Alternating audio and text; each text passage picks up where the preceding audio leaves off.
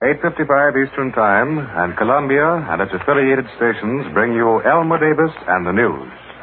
Congress convenes tomorrow, and the President will deliver his opening message, which will be heard over this network beginning at 2 p.m. Eastern Time. According to Mr. Warner's report from Washington early this evening, the message is expected to deal largely with questions of peace and neutrality and with the desirability of domestic harmony in the face of the foreign situation. Nothing controversial in the way of internal reforms is likely to be proposed. There will be plenty of argument in Congress, however, over domestic issues and perhaps competition as to which party is most eager for peace. Senator Taft, one of the candidates for the Republican presidential nomination, said today that in his recent travels he had not found people confident that the president could keep us out of war for another four years. This seems to assume that the president will run for a third term, which a good many people doubt but the expected emphasis of his message on foreign issues has a bearing on the recent Washington speculations about the chances of Secretary Hull for the Democratic nomination. Mr. Hull said today that he has no personal political ambitions, knows nothing of reports that the President has picked him as his successor, and has refused to let anybody work for his nomination. But if the principal business of the next administration is foreign relations, Mr. Hull would seem to be the logical candidate. If the emphasis shifts back to a domestic reform program with which he has been only indirectly identified, the situation will be different. Certainly, left wing Democrats will be as disappointed as conservatives of both parties will be pleased by the prospect that domestic reforms are to be postponed. The State Department today sent a vigorous protest to England over the seizure of mail for Germany and for neutral countries as well, of which some has been taken off of American and neutral ships on the high seas and other consignments off of ships taken into British ports for contraband control. This is held contrary to the Hague Convention, though the right of the British to censor mail normally passing through England is conceded.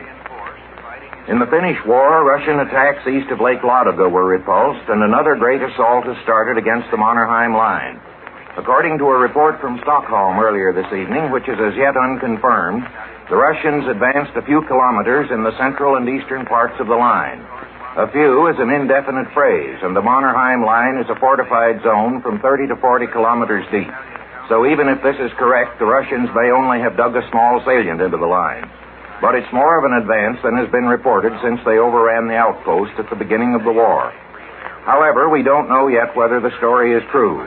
And equally unconfirmed are stories from Copenhagen to the effect that the Finns have surrounded large numbers of Russians on the Salla front and in the far north.